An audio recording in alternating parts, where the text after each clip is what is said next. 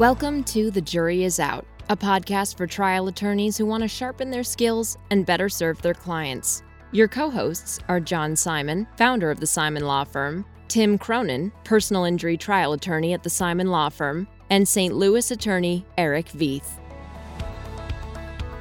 Welcome to another episode of The Jury Is Out. I'm Eric Veith, I'm John Simon. and we have a guest today, Tony Simon. Hi, Tony. Hello. You're here to talk about whistleblower cases. That's right. Let's jump right into it. Potential client walks into your office and says, I see bad things going on at my employer and I need some help. What are the kinds of questions that you would ask to get the interview started? A whistleblower case is under a federal statute called the False Claims Act. The False Claims Act was enacted during the Civil War by President Lincoln to stop companies from cheating the federal government. Basically, you make a claim to the federal government for something that you're not entitled to. And so typically, an employee comes in and wants to complain about their employer. And the biggest question as to whether or not a whistleblower claim is available is whether or not the employer is somehow making a false claim to the federal government. The typical False Claims Act or whistleblower case would be, let's say, an example is a medical provider. And a nurse comes in or an accounting person comes in from their employer who is wrongfully billing, let's say, Medicare and wrongfully billing the federal government for Medicare for services they didn't provide, or they're inflating the services. For example, they're saying they treated something more severely than it was. These are the two questions I always ask when somebody comes in with a whistleblower case. What is your employer doing that you think is wrong or illegal, and why? And how are they cheating the government? It can be anything from not just medical claims, but in today's day and age, there are the payments that were made by the federal government during COVID to help companies maintain their employees and keep them hired. In that instance, there have been cases where employers either made up employees and didn't have employees or used the money they were supposed to use for employees for other purposes that were not allowed. So, Tony, let me ask you this. This isn't a situation where somebody might be stealing from their company, in other words. If somebody's just out and out cooking the books or stealing money or inflating invoices, if they're just taking money from their company, then this doesn't apply. That's correct. That would just be a fraud claim, and that claim is owned by the company against the dishonest employee. What we're talking about here is a company that's cheating the federal government, and a whistleblower is somebody that has knowledge of that. For example, an employee who comes in and says, Listen, my company is getting money from the federal government that they shouldn't be getting. And in that instance, the plaintiff, the one that files the lawsuit, is the government but we file it on behalf of the whistleblower, who's called the relator, on behalf of the federal government. So basically, the employee comes in, says, My employer is cheating the government. We represent the employee and sue the employer on behalf of the federal government. Has anybody estimated how much fraud there is of that sort that goes on? Every year, there are many, many reported cases in the hundreds of millions of dollars of companies cheating the federal government. I think I just saw a number of, was it 140 billion under one of the COVID programs alone? Yes, yes. In fact, there was a report by the federal government, and they estimated that with respect to the money that was paid out during COVID, 50 to 60% was fraudulent. Wow. So if you're an employee of a company that's doing that sort of thing, cheating the federal government, and you notice it and you come to visit Tony Simon, you're probably concerned about yourself keeping your job. So tell me what advice you would give someone like that. I would tell them, don't worry about it. And here's why there's a benefit of the False Claims Act. The False Claims Act is totally secret, it's filed under seal. We do not disclose the name of the relator. We basically send the lawsuit to the U.S. attorney, both the U.S. attorney locally where it's occurring and the U.S. attorney in D.C. And then the U.S. attorney contacts us, and the case is filed under seal. You can't find it if you try and look it up online. It's not in the court records. Everything is secret. And then the U.S. attorney works with us and interviews our client, the relator, gets information, and does an investigation without ever revealing who the relator is.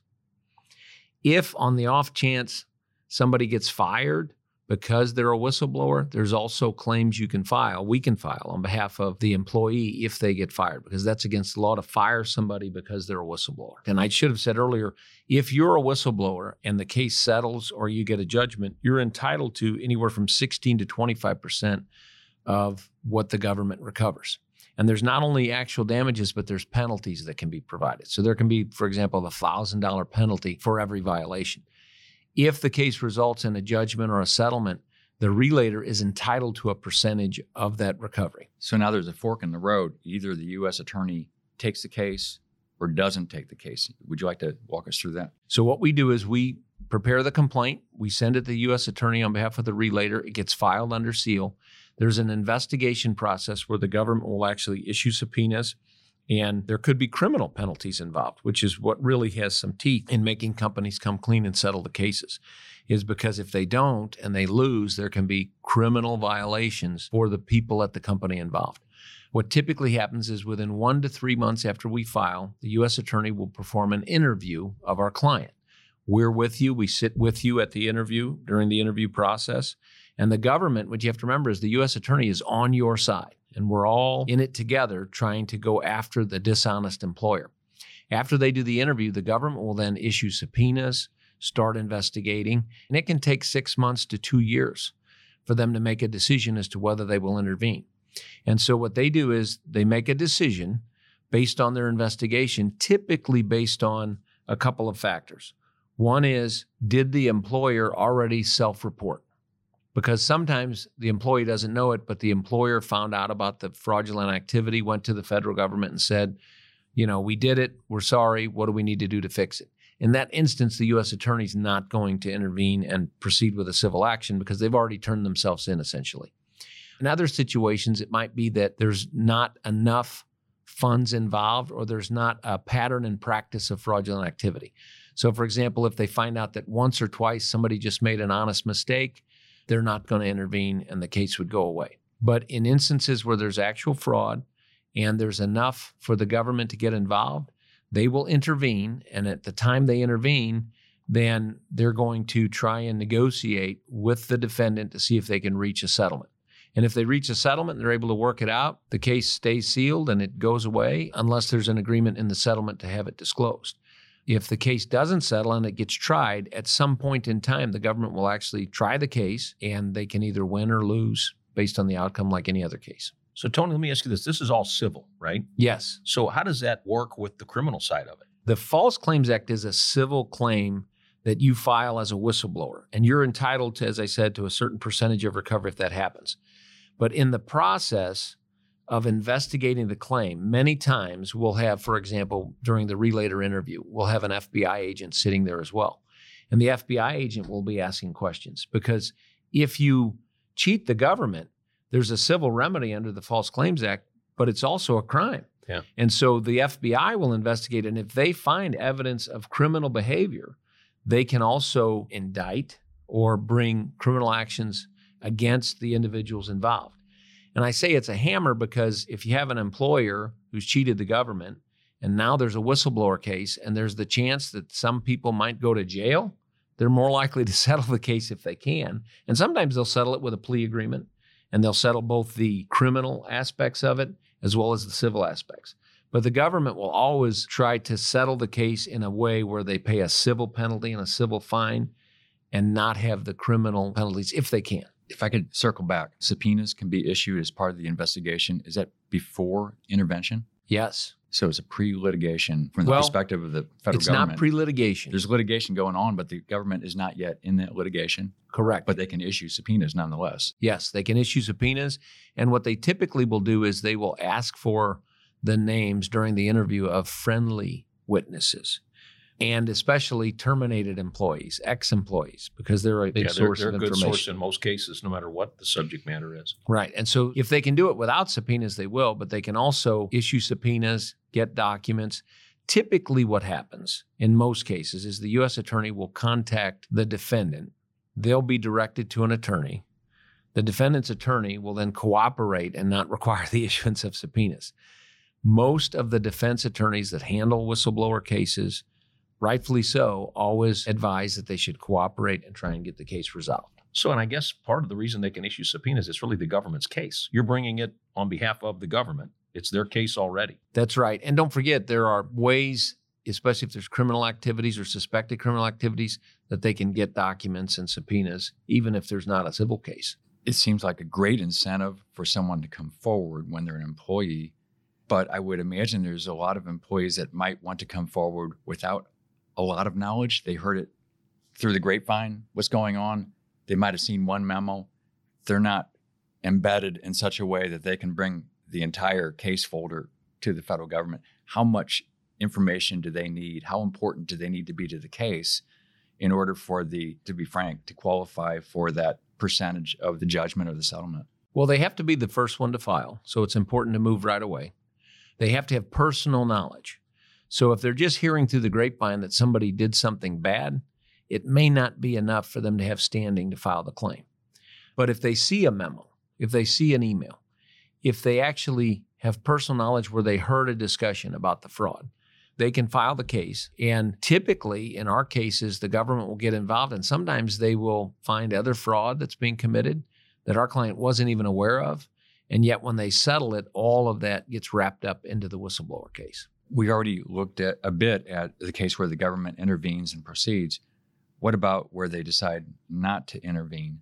What typically happens at that point? Well, it depends on the reason that the government chose not to intervene. Many times the government won't intervene because they do a full investigation and they tell us, well, we just didn't find a pattern or practice of fraud. In that situation, the whistleblower can still continue to bring the case on their own, but we usually recommend not if it's not going to result in any substantial judgment, especially if the employee is still working there. Because if the government chooses not to intervene, the case remains under seal and goes away and gets dismissed, and nobody's the wiser. If, on the other hand, the government says, well, I'm not going to intervene because we don't think there's sufficient funds there to justify us intervening, depending on the amount, sometimes the client may still want to proceed. And in that situation, you know, depending on the circumstance of the case, there are times where we'll stay involved and proceed with the case, and other times we recommend that it's probably not. So not does it become proceeding. unsealed then? It becomes unsealed if you proceed after the government makes its intervention decision. Yes. So the employee probably is not going to be working there at that point. Well, it depends. I mean, they can't fire them. Are you still bringing it on behalf of the government? You're still bringing it on behalf of the government. And the interesting thing is, the government can still intervene later. You can then take the case, do all the work, and the government can come back in and intervene later and make that decision. But the case gets unsealed. And, you know, that may seem like a problem, but in my experience, most companies pretty well know who it is, who the whistleblower is. They figure it out. And usually it's because I would say 80 to 90% of the clients that come to me have tried to get their company to do the right thing. They go to the management and say, hey, this is a problem. I just want to make sure you know this is going on. We need to fix it. And they're told to be quiet. Right. That's the away. first place they're going to go. Yeah. You're going to go to somebody in upper management or your superior Right. and let them know what you've seen and what's going on. Right. Which in the long run sometimes can help with the culpability of the defendant because it's going to help a lot at trial if the whistleblower says, I tried to go to you and get you to fix it and you wouldn't do it, you know, as opposed to just filing a lawsuit. So, what kind of amounts need to be involved? we talking about hundreds of thousands of dollars or millions of dollars? It can add up. So if it's hundreds of thousands, I would at least want hundreds of thousands of dollars in most cases. That's usually what the government's looking for. And you're going to get that if there's a pattern and practice of what they're doing. Now, it can be very, very small amounts over a short period of time, and the government just doesn't want to get involved. For example, if it just started and it's just getting started, and the government looks at it, does an investigation, and then when the employer gets wind of it, they're usually going to fix it, right? They're going to fix it. Does it need to be a pattern in practice or can it be a one shot like a big construction project? It can be a one shot. It depends on the type of case. So if it's, let's say, Medicare fraud, it usually has to be a pattern of practice where it's happened time and time again. But if it's a construction project, for example, if someone says they're a veteran or they're a minority owned business and they're not, and they lied and received some big project, it could be all their profit from that particular contract. So, what are the legal elements of the cause of action? Well, the legal elements of the cause of action is they have to make a claim to the United States government and they have to have some false information in the claim and they have to have done it intentionally. So, not by mistake. So it needs to be intentional conduct. Yes, they submitted a fraudulent claim for payment from the United States government. I'm starting to think through the whole idea of the government not intervening, yet the private attorney pursuing the case on behalf of the government. Is there any preclusion? Does the federal government ever say, we don't want to, don't pursue this on our behalf? No, but you can't settle the case without their permission. How does that work? Once you litigate the case and you've worked out a settlement, the federal government has to approve the settlement. And typically, what happens, we just had one the government chose not to intervene. The client wants to proceed. The court entered an order that said you can't settle the case without notifying the government. And the government has a right to monitor the case as well to see how things as they're going. And as I said, they can move to intervene at a later time. So they can force you to try it, even though they don't want to be involved. And what about this? Are there instances, I guess, when you pursue it privately, apart from the government intervening, and every case, no case stays the same? I mean, it gets better or worse maybe you dig up additional information. Maybe what the person who came to you, what they're complaining about, isn't the only thing the company's been doing that was illegal. In other words, if it turns out being a bigger case or more widespread than what you had initially, do you just continue pursuing it or do you approach the government again with the new information that's been developed? I think it depends on your relationship with the U.S. attorney. You know, there are certain assistant U.S. attorneys that we have a relationship with. And if you think bringing the government back in is likely to get the case settled, because that is a big hammer, especially if you discover criminal activity, then you might want to get the government back involved. But in other instances, you know, you don't need to get the government back involved until the time comes to settle. And you can also get your attorney's fees when you bring the case. So you can petition for attorney's fees in addition to the damages or penalties. Obviously, to get a percentage of the recovery. And so, how does that work with your client? What's the incentive for the client to pursue it? Is it the full amount goes to the client and your fees? How does that work? It depends, right? We sign these cases up on a contingency fee basis. So the client is not going to have to pay anything if they don't receive a recovery. They will pay no attorney's fees, no expenses. In a situation where the defendant wants to settle, the client is going to get a percentage of the settlement amount, which would be you know, it could be penalties, it could be paying back. And typically it's a multiplier of the amount of the fraud. So let's say they cheated the government out of $100,000 and the government says, look, we want the 100,000 plus there were a thousand violations and we can get a thousand times for each violation, you know, a thousand per. So we're going to settle for $400,000. The government then negotiates with us the amount of between 16 and 25% that the client, the whistleblower gets, and that's the client's portion. Sometimes the defendant will say, "Look, we're willing to pay the four hundred thousand, but attorney's fees that includes attorney's fees," and so it becomes a negotiation with the government. Other times, the government will say, "Look, we're taking the four hundred thousand. We're going to give your client a percentage of that. You negotiate directly with the defendant for your attorney's fees." And at that time, it becomes another negotiation where we say, "Look, here's what we have in it. Here's what we want for attorney's fees." Does the statute allow recovery of attorney's fees? Yes. What's your leverage with the government when you're negotiating? You say, you know, 15 to 25. Why wouldn't they always say 15? It's 16, but Oh, they 16. typically do want 16. They want That's 15, where they but start. you're entitled to 16. yeah. Usually it depends on how instrumental the whistleblower is to the case. So, for the example you gave, Eric, where you said, you know, they came in there and they really didn't know that much. They knew something was going on. And then the government gets involved and investigates a whole bunch of more fraud. That was the impetus, but it wasn't necessarily a key witness in the case. If the witness's testimony is crucial and needed, and the witness provided valuable information during the interview process. Sometimes clients will have documents, and it's important. If you have documents, keep them, give them to your attorney. But once you file the case, you're told by the government stop investigating, especially if there's criminal activity, because you become an arm of the government and they don't want you doing things that shouldn't be done, trying to take more emails, because as you said, you could still be working. If we can go back to government saying we won't intervene, but the government in the meantime has already issued subpoenas, the government has obtained good information, but they don't want to intervene. Do you, going forward as a private practice attorney, get the benefit of the information from the subpoenas? Sometimes. Again, it depends on the U.S. attorney, depends on what the information is. You're not going to get the government's work product. For example, if there's an FBI person investigating or a Department of Homeland Security or some other, you know, Department HUD, they're not going to give you their work product.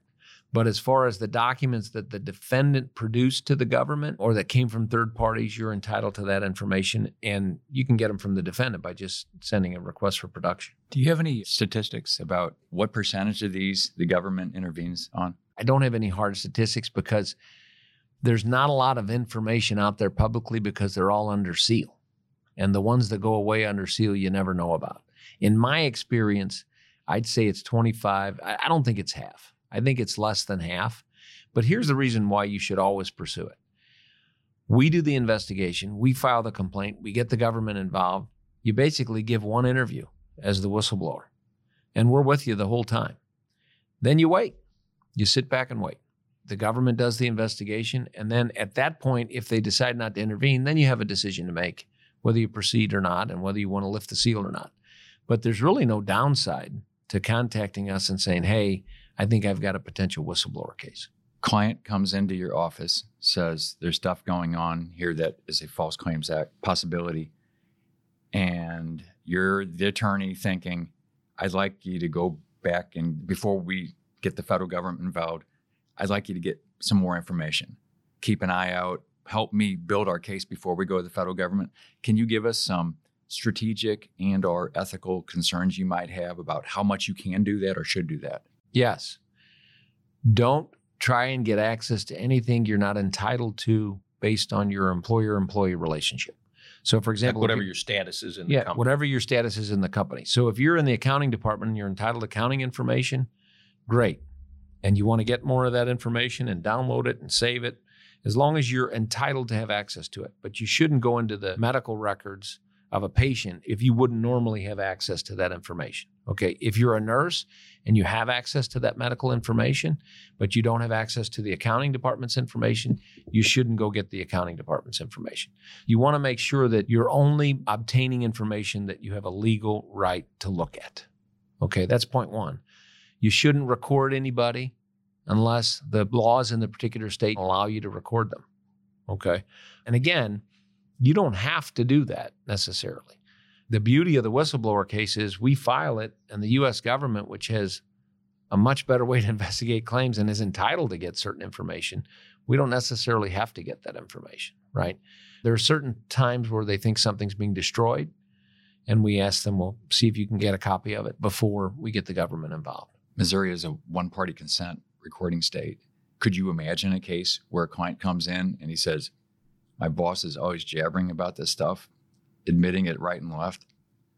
Can you imagine? Or is there a possibility in your mind that an attorney might say, give me whatever you can get? Or do you need to warn the client or do you need to stay out of it as an attorney? How do you I, handle that? I have never told someone to go in and record someone, but there are instances clients have come to me where they already have recordings. And typically it goes back to what we said before. They want to protect themselves. And they go into management and say, listen, we're doing things that are wrong and they record it because they want to cover their own butts later you know? For example i had a pharmacist in a hospital and he said look we're violating certain rules and i'm being told by the, my boss keep doing it. So what do i do right? And in that instance we ended up filing the whistleblower case and i've had other cases where i actually co-counsel with a criminal attorney because sometimes our client the whistleblower had an active role in the wow, fraud. that's an interesting point. Yeah, yeah. Yeah. And so what we do is we bring in a criminal attorney and we have a separate attorney representing our client strictly on the criminal case. And we can 99 times out of 100 work out a deal where there's no criminal prosecution of our client.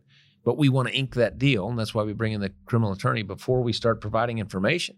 Because otherwise, you know, if the client goes in and starts spilling their guts on what they did and they're admitting to criminal violations, that and the employer enough. might say it was their idea. Yeah. yeah. Those are the times where the federal government will say, listen, we're not going to give you immunity. He started all of that. Yeah.